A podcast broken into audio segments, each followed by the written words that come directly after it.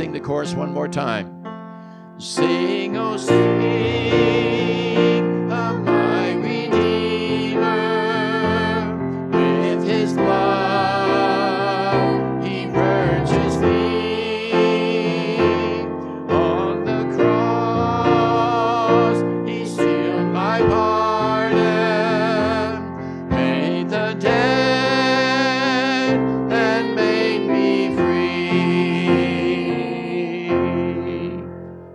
can be seated.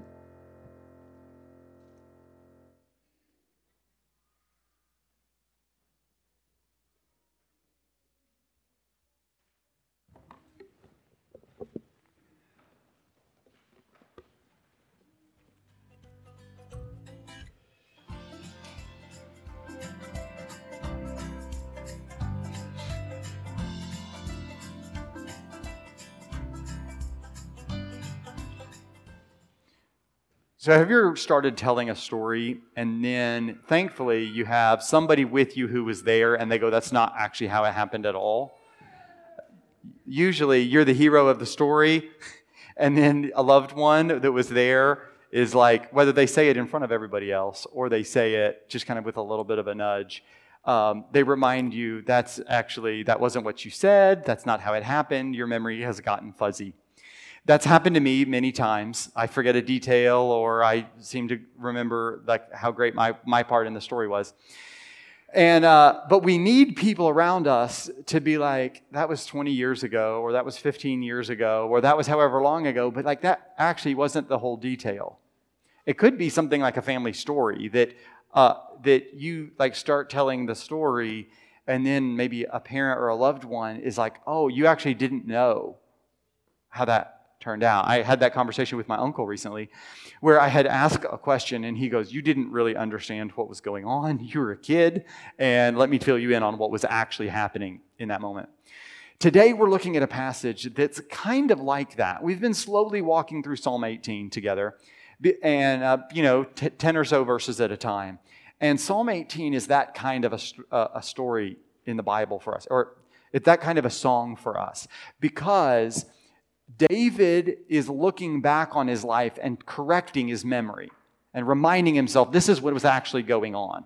But he's also giving this to Israel because Israel needs to be reminded many, many times this is what was actually happening in your life. You're going to forget. You're going to miss up, mess up some details. You're going to start thinking something was going on. But God gives us Psalm 18 to say, this is the actual story of your life. This is actually what was happening. And so come back here and remind yourself in the ups and downs of life when you get swamped by another medical diagnosis, another bill that comes through, you know, uh, something going, a problem that you have with your boss, you like you're going to forget some of the, what's going on. And god uses psalm 18 really he uses the whole bible to say this is what i'm up to when you get swamped by the little details. So go ahead and turn with me to psalm chapter 18 today we're going to be looking at verses 20 to 29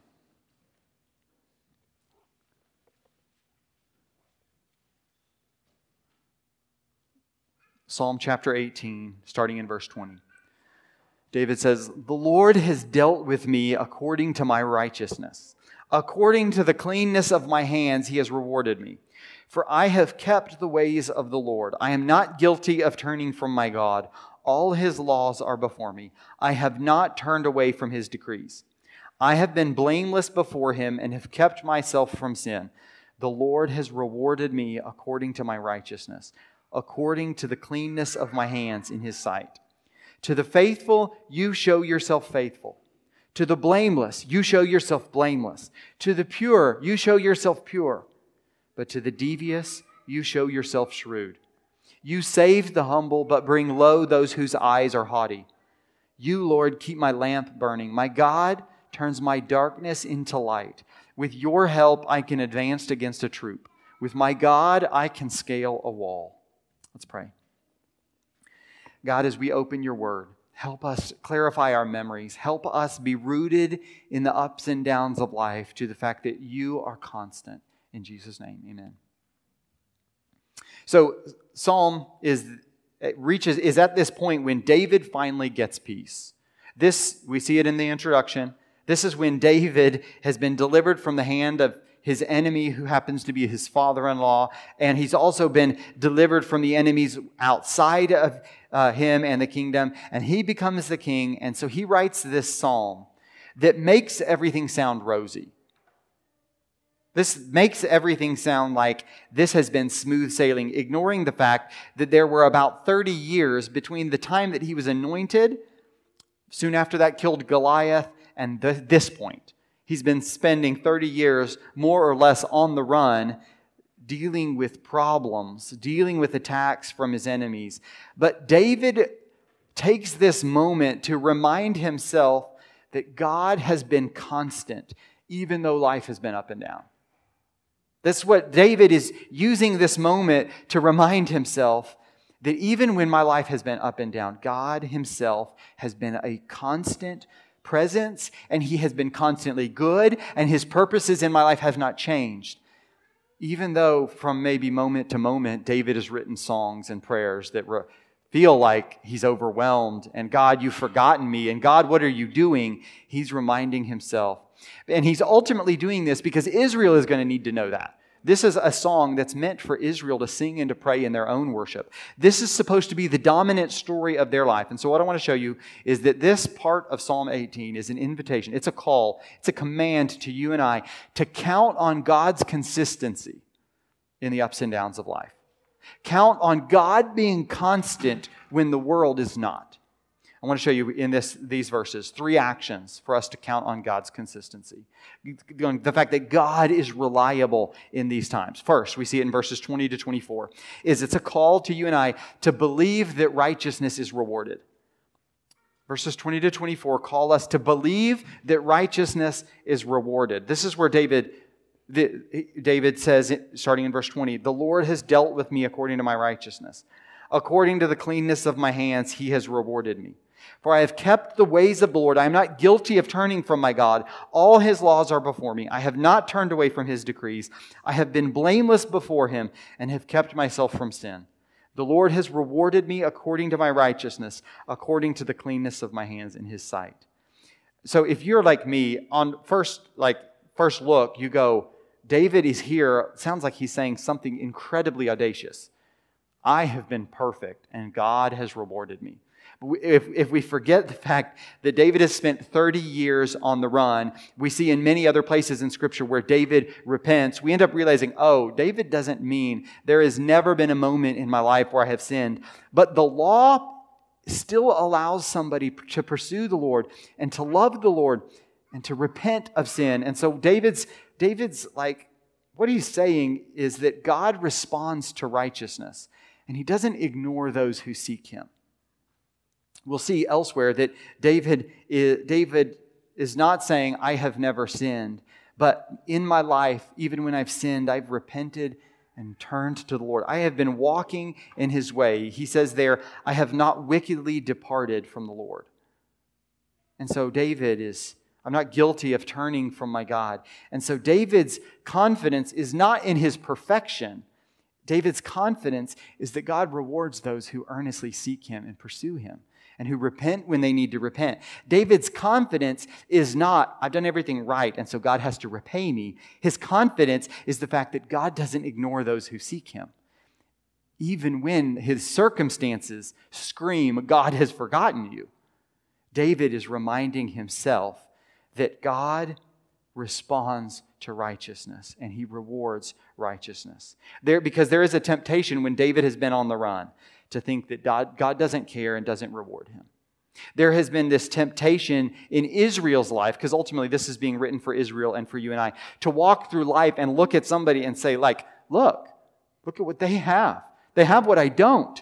And yet God must have forgotten me. Why, like, why would God reward them and not me? And so David is using this moment to stop himself from this temptation to think that God doesn't reward. He's trying to stop Israel and say, no, God, your confidence should be the fact that God does reward righteousness, that he does love that. Even David in his timeline may not have seen that from moment to moment. There's a long season where his enemy, who has rebelled against God, who's, who's attacked him needlessly, is still sitting on the throne.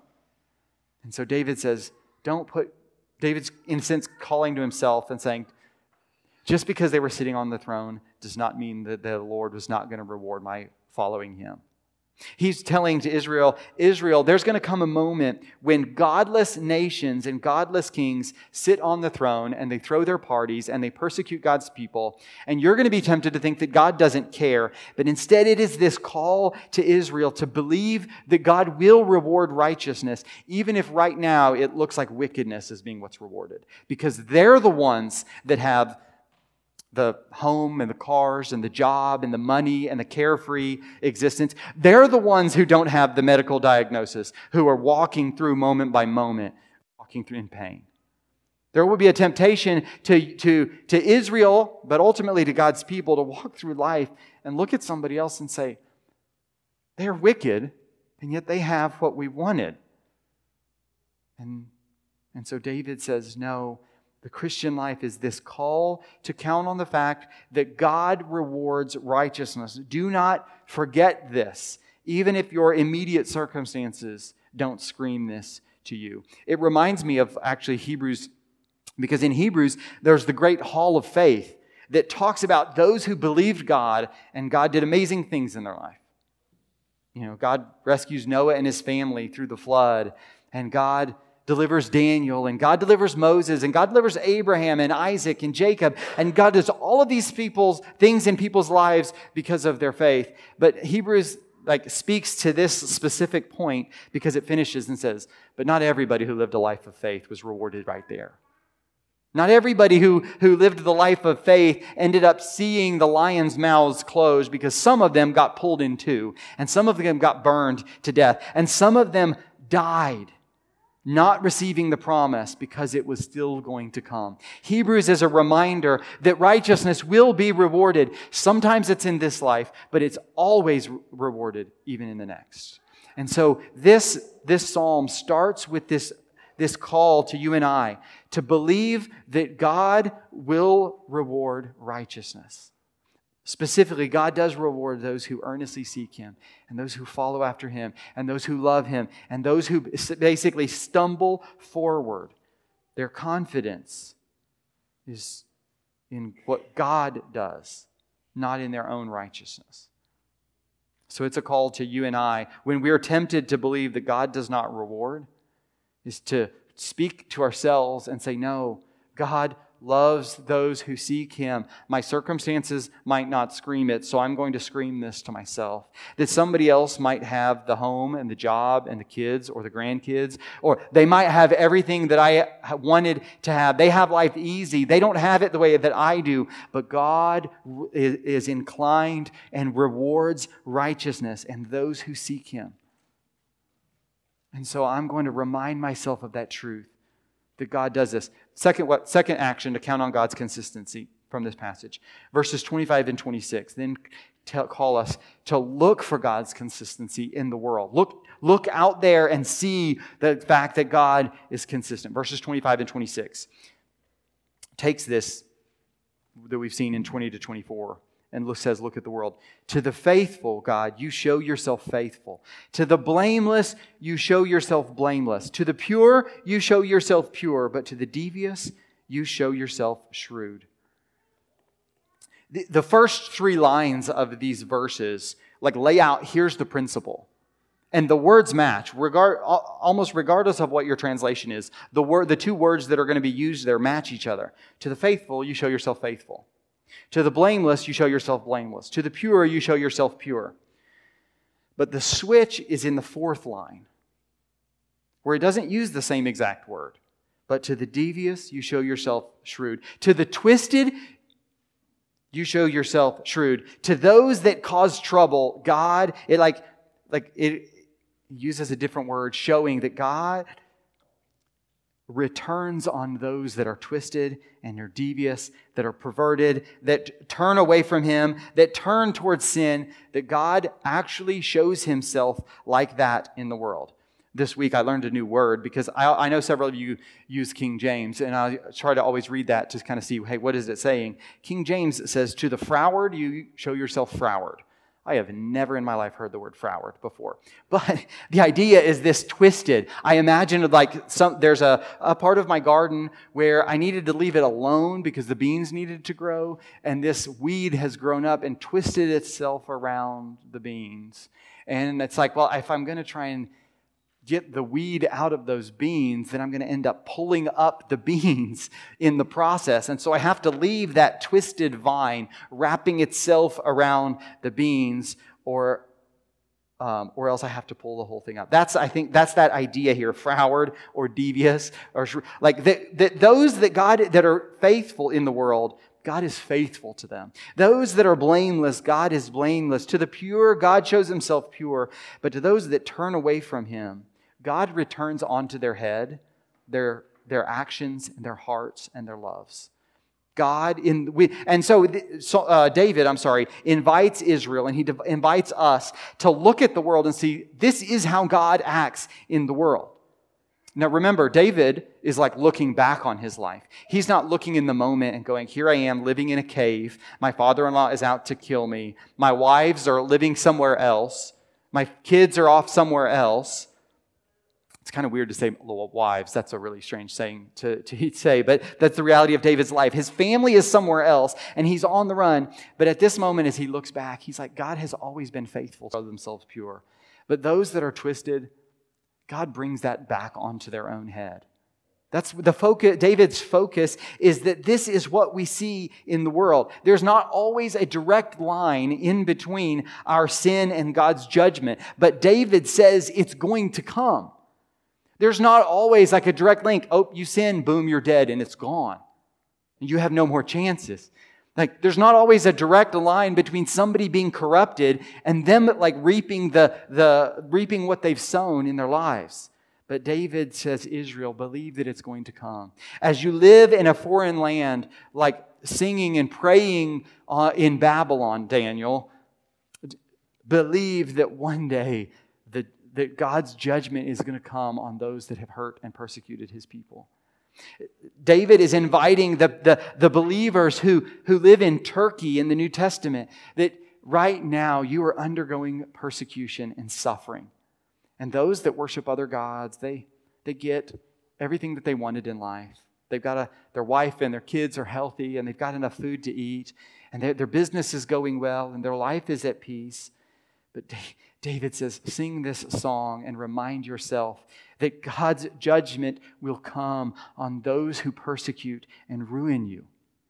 Those who have treated you so badly, those who have killed your family members in persecution, will one day, one, will one day feel God's judgment on them. And so he says, so David invites us to like look out at the world and say, not who's being judged today, but that God's work in the world is that those who are twisted end up, their lives fall apart. I, uh, years ago, I would never have been a cycling fan. But when I was a kid, many of you remember when Lance Armstrong dominated the, the, the recycling world. The only race I know is the Tour de France. But so there's like one cyclist that I know, and it's Lance Armstrong, and he's dominating the cycling world. And I just remember, like, I think he won like seven times. And I just remember going, there are people that are banned for drugs all the time in that sport. And this guy is far better than they are. That doesn't sound right. Like, if these guys are banned for doing steroids and they can do what nobody else has ever done before, and then he's even better than they are, I know he says that he's innocent, but it sure doesn't look right.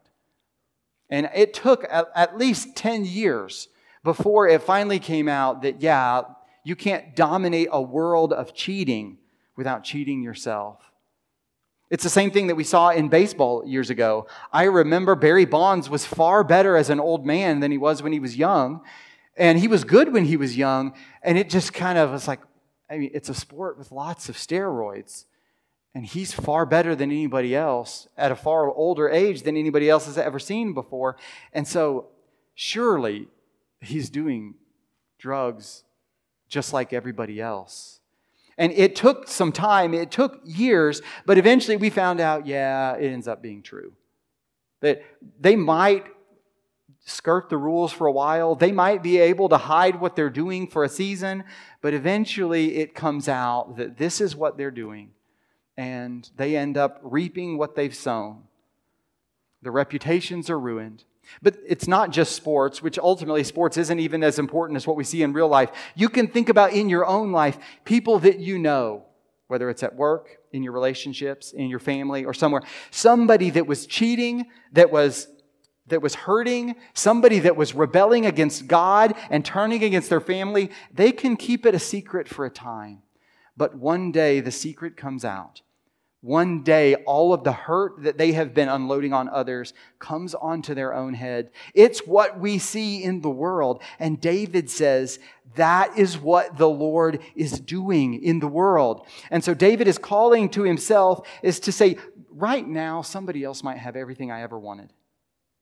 Right now, somebody else might be living at peace and everything seems to be okay even while they're the ones that are sinning against God, that are sinning against people, that are hurting us, and they seem to be getting away with it. But David says, No, look and see that God return God is faithful to those who show themselves faithful. That God is blameless to those who show themselves blameless. David is in, inviting us to become students of history, not just people who read newspapers. He's inviting us to say, you know what? Like right now, the, the newspaper headline or the, the website headline might say that this is what's going on. But if we look back at the 1990s or the 1980s or the 1970s, or the 1960s, some of you the 1950s and even the 1940s, we look back and we say, you know what? The Lord has never abandoned the faithful. Like in the moment, the headlines sure might look awful. But if I look back 30 years or 40 years or 50 years, I can actually see that the Lord has been consistently faithful. It's one of my favorite things as I sit with so many of you and hear stories from your history, stories from the history of this church, of the community, of your family, is it's I, I don't just get to hear some interesting stories, but I also get to hear the stories of the Lord's faithfulness in season after season. Because in one day, from one day to the next, from one week to the next, can be overwhelming. But when we make ourselves students of history and history of God's history in the world, then we end up seeing the Lord has been faithful, moment by moment, day by day. And we're not directed by the, the heat of the moment. And so David is calling God's people to look at the world and see where God has been consistently faithful. And the, the third action this passage calls to us. This third action for us to count on God's consistency is to look for God's consistency in our own stories. Look for God's consistency in our own stories. Look at verses 27 to 29.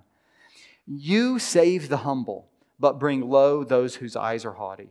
You, Lord, keep my lamp burning. My God turns my darkness into light. With your help, I can advance against a troop. With my God, I can scale a wall. Notice, notice several things in these verses. David is now putting together God, this is what you do, and God, this is my story.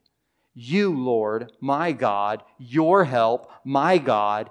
And he says, My lamp, my darkness. I can advance, I can scale. David is at this point saying, okay, yes, God has been consistently faithful in the world. If we look at God in the world, that, that, that, sinners do not prosper, that their ways are one day judged. But now David turns it to himself and says, let me look at my story and see that those that the Lord has been faithful in my life.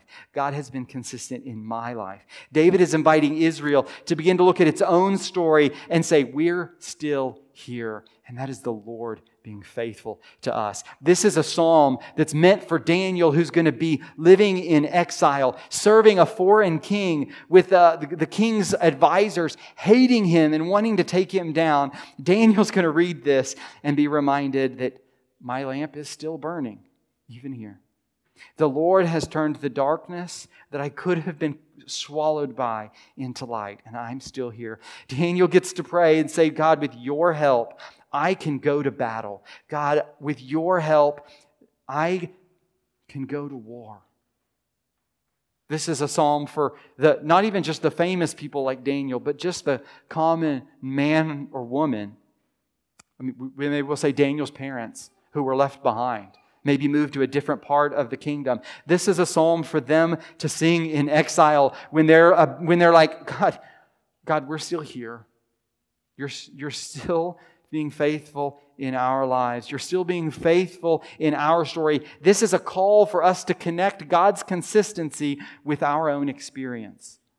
Because Satan that wants to try and separate those two things in our hearts and in our minds. Satan wants to come along and say, and say, God is not at work in this. He's either forgotten you, he doesn't care about you, or you can handle this on your own. Satan wants to get us, whether we are actually atheists or just practically atheists, to start living as if God does not exist and does not care. And David is calling God's people to look for God's consistency in our own story and see and get to this point where we begin to go, You, Lord, are my God. With your help, I have done this. With your help, I have been able to get through in this. David is here calling to us to speak to ourselves and retell our stories. That's ultimately been the theme of Psalm 18, where David is like looking back over the sweep of his life and retelling his story in a new way. Martyn Lloyd-Jones comments that often one of the problems we have in the Christian life is that we listen too much and don't speak enough which is kind of completely opposite. Because if you're like me, you were raised to think that children should be seen and not heard. You know, you were been told, hey, it's better and wiser to listen than to speak. But what Martyn Lloyd-Jones means is that, that in the Christian life, instead of listening to ourselves, we should instead be speaking to ourselves.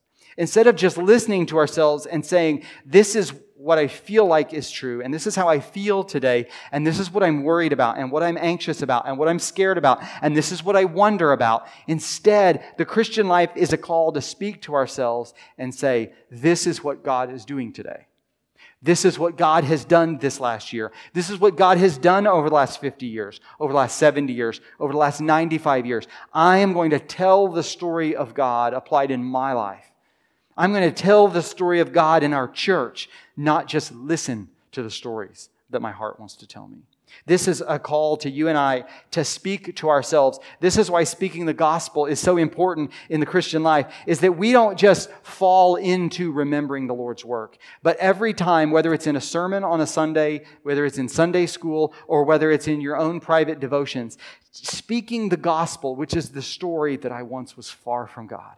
I once hated God and I wanted to live in my own way. I would not worship him as he deserved. I would not love him with all my heart, as he said, as he deserved. This becomes, it's not just, oh, here's the gospel that other people need to hear. It's the gospel that I need to hear that God rightfully judges my sin, not just everybody else's sin, but the sin of my heart, whether I was four years old or whether I was 55 years old or 59 years old. Our story is that we made ourselves God's enemy and subject to his judgment. But God was constantly faithful to us in that while we were still sinners, Jesus came and lived the life that we should live and died the death that we should die and was raised to life so that everybody who repents of their sin and trusts in Jesus only to save them can be taken from God's enemies, trying to either live on their own or trying to please Him on their own, and instead brought into His family with the, all of the record and identity and inheritance of His Son. That is our story. That is the constant story of God in our life. And as we begin to speak that to ourselves, then in the ups and downs of life, we can begin to go, Lord, you're going to be as faithful in this down as you were in all of those ups. God, you're going to be as faithful in the 2020s as you were in the 1990s or in the 1970s or in the 1960s. You were faithful then, and you're going to be faithful now. You were faithful when you drew me to your son, and so now you're still continually drawing me to your son. This is the call in our, for us to look for God's consistency in our story and begin to say, Lord, You, Lord, have kept my lamp burning. I could not have done it. You're the one that turned the darkness of despair and depression that I live with into light. You're the one that turns the darkness of my anxiety into light. You're the one that has enabled me to come this far. And so you're going to see me faithfully home. This Psalm 18 is a call to you and I to count on God's consistency, God being reliable in the ups and downs of our lives. But ultimately, doesn't this expose us? Ultimately, doesn't this expose it? God's consistency to reward blamelessness and to punish sin actually just exposes us.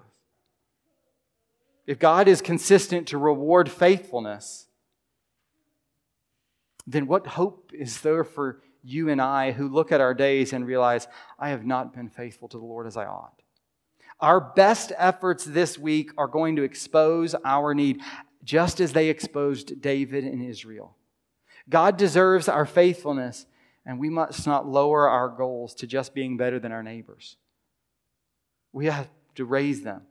What confidence can we have when we confess this week that we cannot pray Psalm, 20, uh, Psalm 18, 23, that says, I have been blameless before him and have kept myself from sin? Where is the good news for us in this passage? When this verse exposes us, it also leads us to Jesus because Jesus is the only one who could say, I have been blameless and mean it. And yet he was cursed, so that the reward for his righteousness could be given to all who trade with him. So if you're in Christ today and have made that trade with Jesus, he was crushed for your sin, and so you will be rewarded for his righteousness, not your own. That is your story. And there is nothing that stands in the way of God consistently doing good to you in the ups and downs of life then we can pray this this way The Lord has dealt with me according to Jesus' righteousness. According to the cleanness of his hands, he has rewarded me. For Jesus has kept the ways of the Lord. I am not guilty of turning from my God. So the Lord will be constant in your life. But maybe you're here and you feel the weight of your sin against God and you know that you're not blameless and you want to know how can Jesus take away your record and give you his? I mentioned this story in just, just a minute briefly, uh, just a moment ago briefly. But we tell the story here in four parts. In part one, all of us have sinned against God because God created the world and He made it good. And we said, We will not live your way. We will not follow your kingdom. We do not want you as the leader over us. The Bible calls that sin and says that the wages of sin is death. That's part two. The wages of sin is death, physical death in this life, and spiritual death in hell forever in the life to come. Part three is that instead of leaving us as God's enemies, Jesus came and lived the life that we should live, able to say, I have been blameless, and yet died the death that you and I should die. So that, part four, so that all who, tr- who trust in Jesus alone to save them, repenting of their sin and giving up their own sin and their righteousness and their, and their own leadership in their own life and follow Jesus, they trade with Jesus and, are, and pass from death and judgment to life and welcome with Jesus. If you have questions about that, come and grab me at the end of the service. Grab me while we sing, grab me in the hallway. Let today be the day that you trade with Jesus so that you can know the Lord will consistently do good to me. No matter what, ha- what they say at the hospital or at the doctor's office no matter what happens in the ups and downs of life and in my relationships i have been i have trusted in jesus and so i can know for sure that god is going to always do good to me he will be consistently faithful in my life i want you to imagine what kind of confidence comes when this becomes the reality in your own heart imagine what changes in your own just in your own day to day Maybe it's the day that's hard to get out of bed again. The depression or the despair is so crippling and you don't know what to do. Imagine what changes in that moment when you still know in your heart of hearts, the Lord is going to be faithful to me today.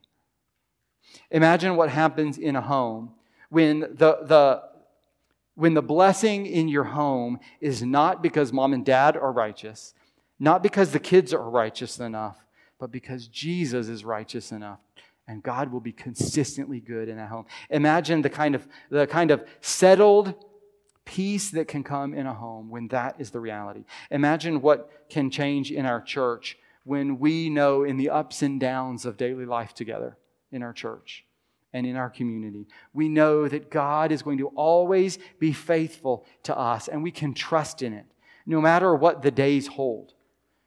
And then Imagine what kind of good news that becomes for Scott County and Morgan County and Greene County as people get, get the chance to hear that in the ups and downs of life, there is a faithful God who gave his son for us, and we can count on him to be consistently faithful.